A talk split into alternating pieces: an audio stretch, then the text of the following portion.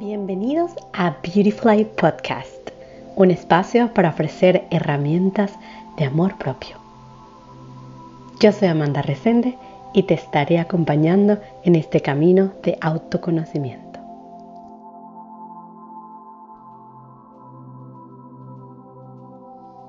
Hola, yo soy Amanda Resende y te doy la bienvenida a el podcast Beautyfly.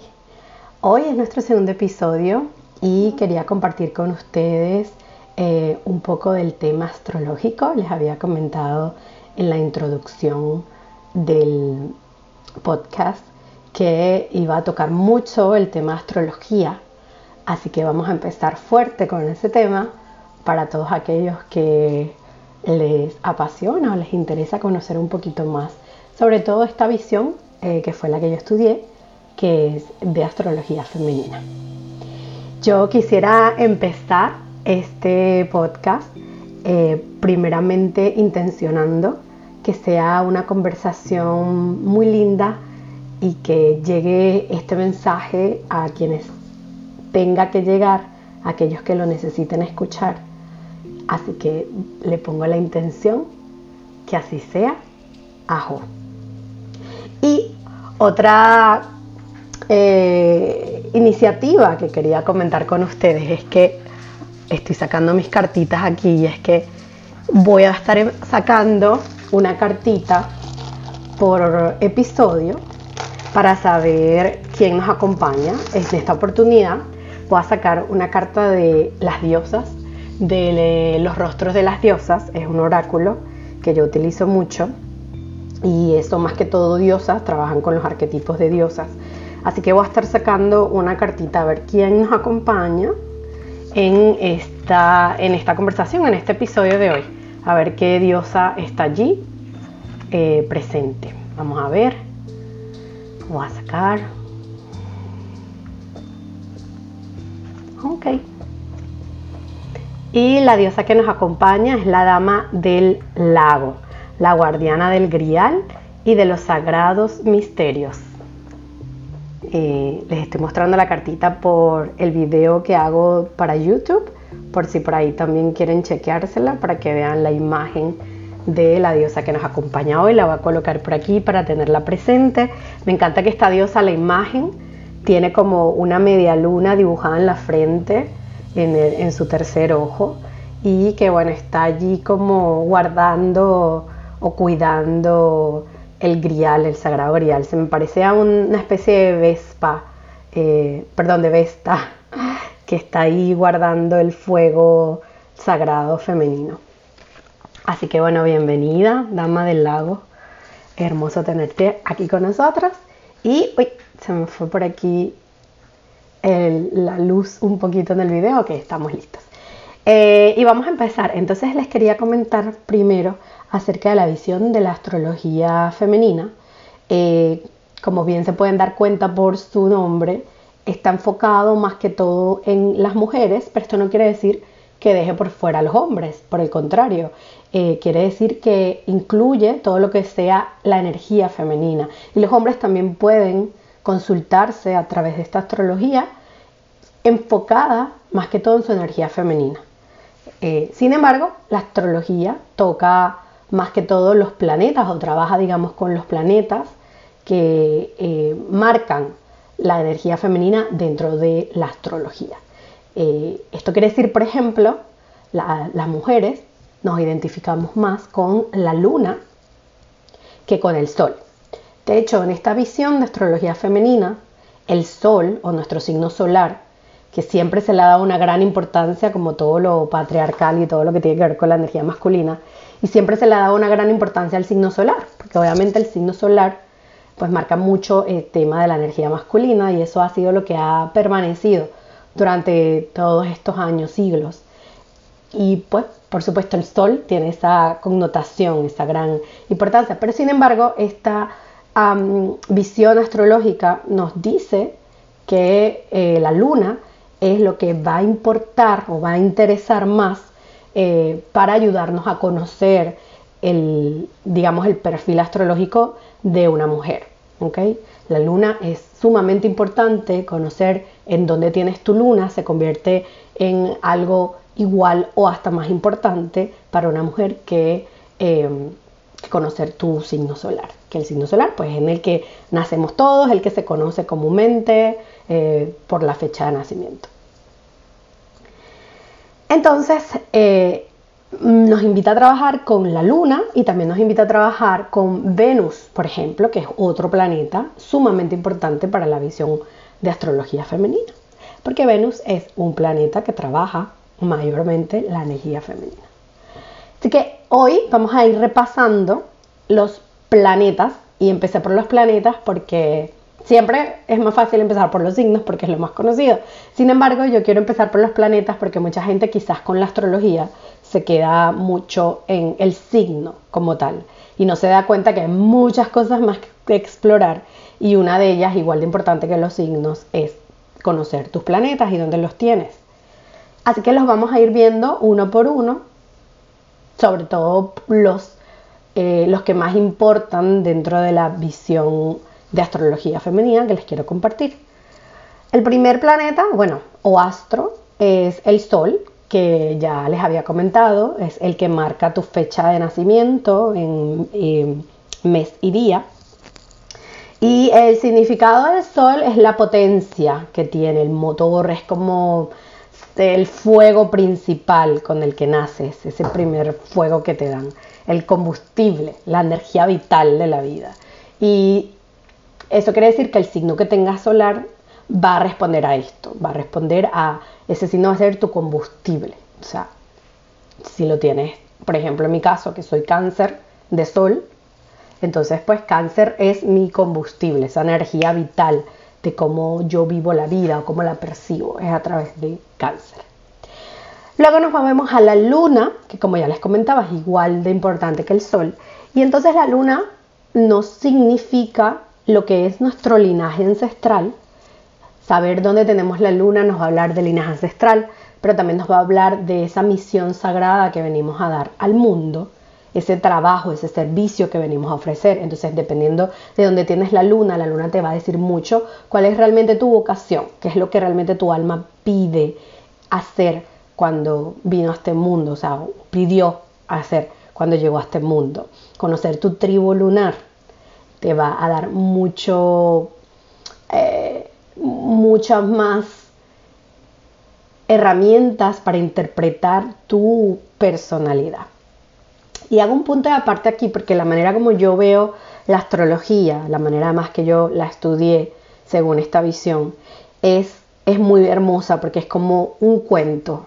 Y hagan de cuenta que el cuento se está echando en el universo, en el cielo ahí arriba.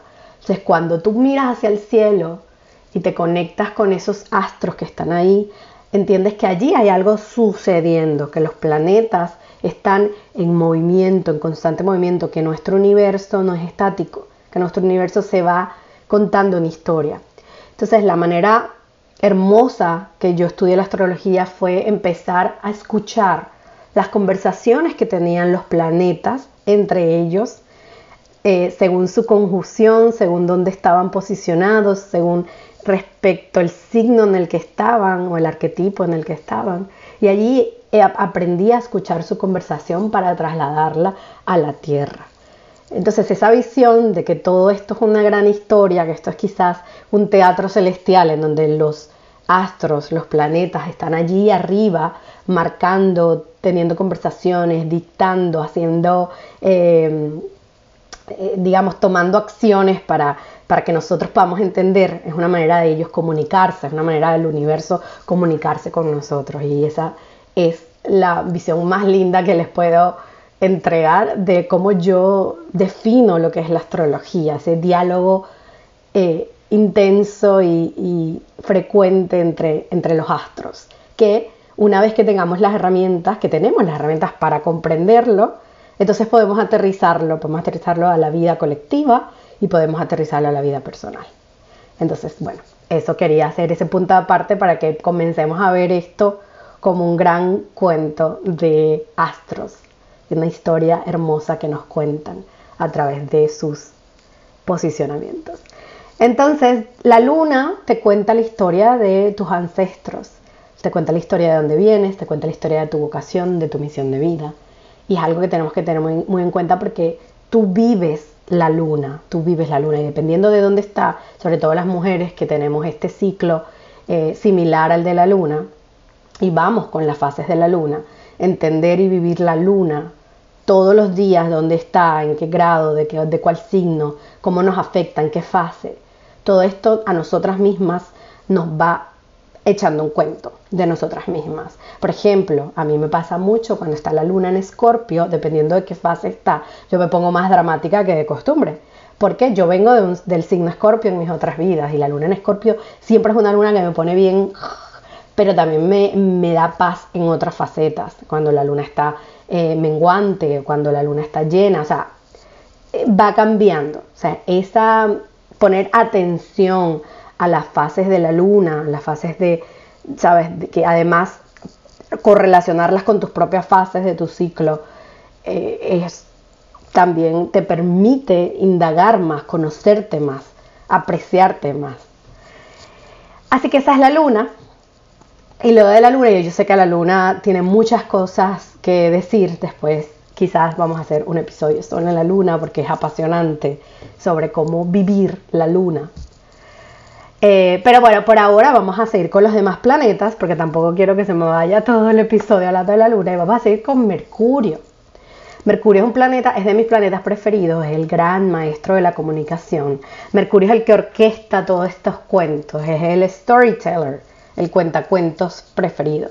Y es el temido Mercurio retrógrado también, porque cuando está retrógrado nos pide entonces que esa comunicación pase a ser interna y pase a ser un diálogo interno. Mercurio es la mente también, la forma como creemos. eso es muy Mercurio, donde tú tienes tu planeta, eh, eh, donde tienes a Mercurio en tu carta, te va a decir mucho de la manera como te comunicas. Y es fascinante también y, saber dónde está, en qué casa, también te va a decir mucho de a qué responde tu comunicación, a qué propósito responde tu comunicación. Luego seguimos con Venus. Como ya saben, Venus maneja la energía femenina, pero también maneja eh, el, amor, la manera en que amamos. Saber dónde tenemos a Venus en nuestra carta nos va a decir, por ejemplo, qué tipo de pareja buscamos, eh, que es eso que, que necesitamos complementar o la manera en que nosotros nos entregamos a nuestras parejas. Luego Marte también te marca esa pauta. Yo creo que aquí, y voy a reivindicar un poco lo que acaba de decir de Venus, Marte, saber dónde tienes a Marte, es donde te, marca esa pareja, ese, ese, prospecto de pareja que, tienes o que quieres eh, tener. Eh, porque Marte es toda maneja todo lo que es la energía masculina y si tú eres mujer, no importa si te gusta hombres o mujeres, siempre vas a buscar que te guste una energía masculina, digamos, una energía eh, más masculina si quieres que de alguna manera complemente tu energía femenina. Entonces esa pauta te la da Marte.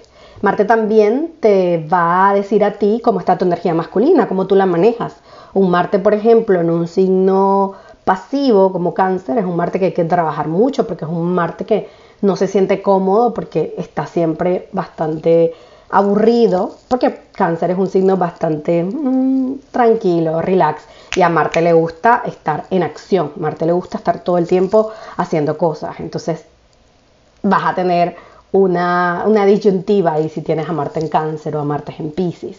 Eh, Marte trabaja mucho el fuego también, es el gran guerrero. Entonces Marte siempre necesita estar activo y, le falta así un poquito para irse siempre a, discutir, a la, ¿sabes? Le encanta, por esa manera de reaccionar tuya, pasional en las discusiones, cuando quieres, ¿sabes? Defender tu punto de vista, eso es Marte. Conocer dónde está tu Marte te va a permitir conocer más de cómo manejas esa esas situaciones y de cómo deberías eh, manejarlas dependiendo de lo que necesites mejorar o optimizar con Marte. Es el guardián también de la voluntad. ese, ese fueguito que se te prende para tener esa gran voluntad de, no sé, de perder unos kilos o de hacer o de comer más saludable, etcétera. Es ese Marte el que te lo, el que te lo pauta, digamos. Luego tenemos a Júpiter. Júpiter es un planeta espectacular. Júpiter es el planeta de la abundancia. Donde tú tengas a Júpiter en tu carta, en qué casa y en qué signo, te va a marcar en qué lugar eres abundante, en qué lugar tienes a este gran guía eh, llevándote de la mano para expandirte en esas áreas de tu vida. Júpiter es el mentor de la toma de conciencia, Júpiter es el gran profesor, es el gran maestro espiritual. Cuando no sepas qué hacer, busca a Júpiter en tu carta natal y convócalo. Tener esa conversación con él, ve que, a ver qué está pasando con Júpiter ahora mismo en el cielo, eh, que te guíe, pídele que te guíe si necesitas expandirte o si necesitas abundancia en algún eh, campo particular de, tu vida. Es importante también ver a los planetas como grandes maestros, grandes... Eh, en la cultura griega se veían como dioses. yo los veo como guías, maestros, y Júpiter es el gran guía gran guía espiritual, es el maestro de maestros. Así que siempre es bueno dirigirse a él cuando necesitas guía en cualquier situación de tu vida. Más eh, sabiendo o conociendo qué aspectos de tu carta astral maneja Júpiter. Luego tenemos a Saturno, que Saturno me encanta porque es el que, si Júpiter es el gran maestro espiritual, Saturno es el gran maestro de la corrección de la estructura, es como el director de la academia. Saturno pone, pone a todo el mundo, sabes, derechito. Saturno es el profesor que pasa a lista, el profesor que quiere tenernos a todos muy bonitos y, todos portándonos súper bien, es el director de la academia que no quiere que nadie desobedezca y ese es Saturno.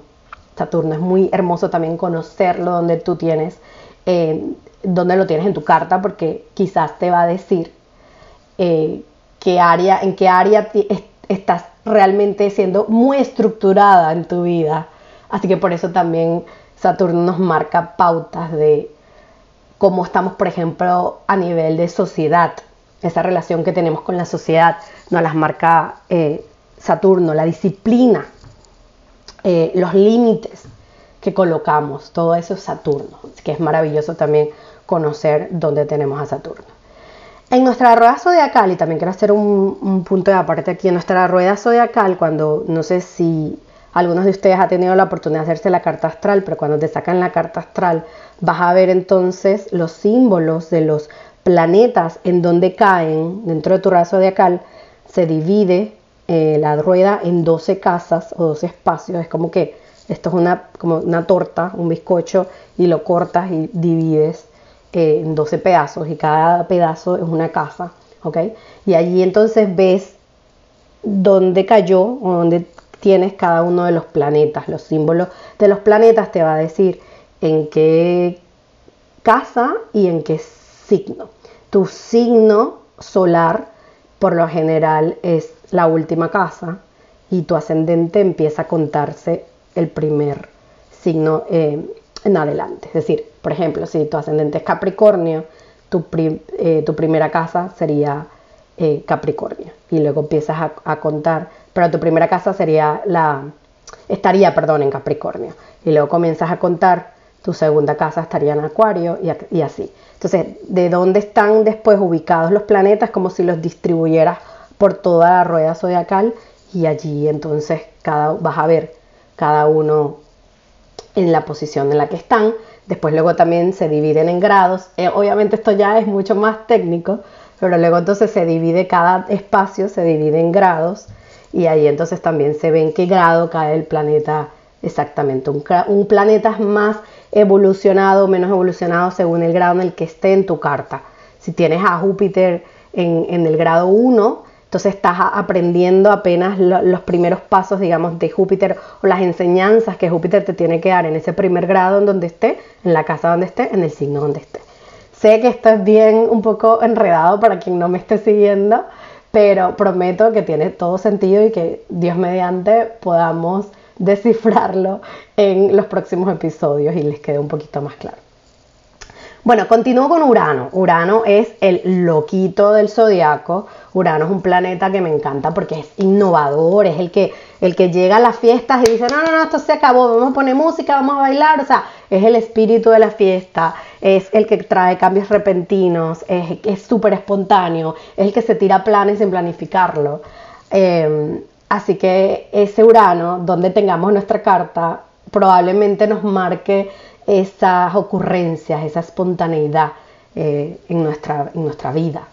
O sea, si eres una persona que eres así, súper espontánea, debes tener un Urano bien exaltado, quizás en un signo que también lo exalte más, dependiendo del, signo de este Urano, también puede ser muy exaltado. Si un Urano está en su casa, que es Acuario, porque Urano rige el signo de Acuario, y un Acuariano es una persona muy innovadora también. Entonces, con un Urano en Acuario es una persona doble innovadora, doble espontánea, doble revolucionaria. Así que también es hermoso este, entender dónde tenemos Urano. Y luego voy con Neptuno.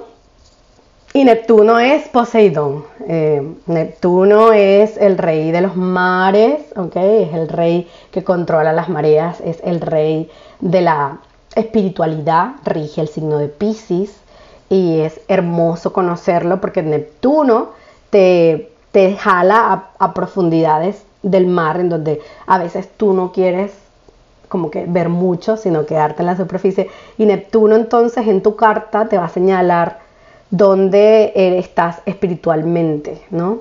¿Cuál va a ser quizás tu crecimiento? ¿En qué áreas vas a tener que desarrollarte a nivel más espiritual? Eh, pero también te va a mostrar qué áreas, por ejemplo, puedes tener de crisis, porque Neptuno es un, es un planeta que también trabaja mucho todo lo que son las tragedias, la crisis por las que pasamos. Conocer a Neptuno, donde lo tenemos, nos va a decir un poco también cuáles van a ser posiblemente esas, esas pérdidas, esas eh, crisis que enfrentemos en nuestra vida. Y hablando de crisis y tragedias, cerramos entonces con Plutón, que es un planeta en donde eh, si Neptuno te trabaja las crisis, Plutón te trabaja los miedos los miedos más profundos.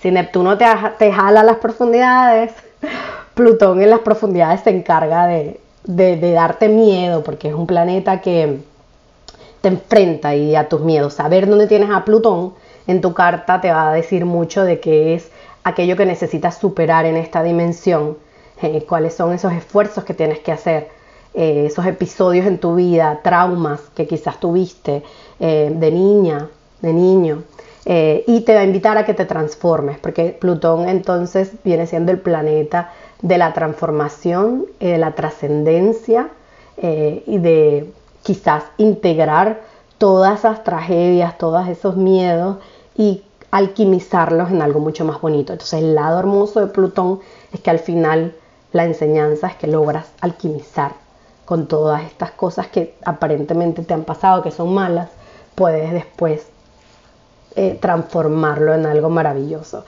Y ese es Plutón también en su luz. Cada uno de estos planetas tiene una luz, eh, tiene una sombra.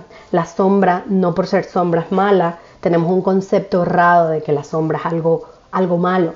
La oscuridad no es malo, el árbol necesita tanto luz como sombra para crecer. Y la sombra que está en las raíces del árbol eh, son las que permiten tener bien arraigadas las bases los fundamentos para poder florecer. Así que así lo veo. Esta es la, la visión que les traigo de cada uno de los planetas. Espero que les haya gustado. Dejo hasta aquí el podcast para no hacerlo muy largo. Y en el siguiente episodio vamos entonces a visitar a los signos zodiacales. Así que les invito a que se queden pendientes del tercer episodio. Muchísimas gracias por acompañarnos. Gracias a la Dama del Lago, diosa arquetipo, arquetipo diosa que nos estuvo acompañando hoy. Un abrazo para todos y nos vemos en el próximo capítulo de Beautifly. Bye.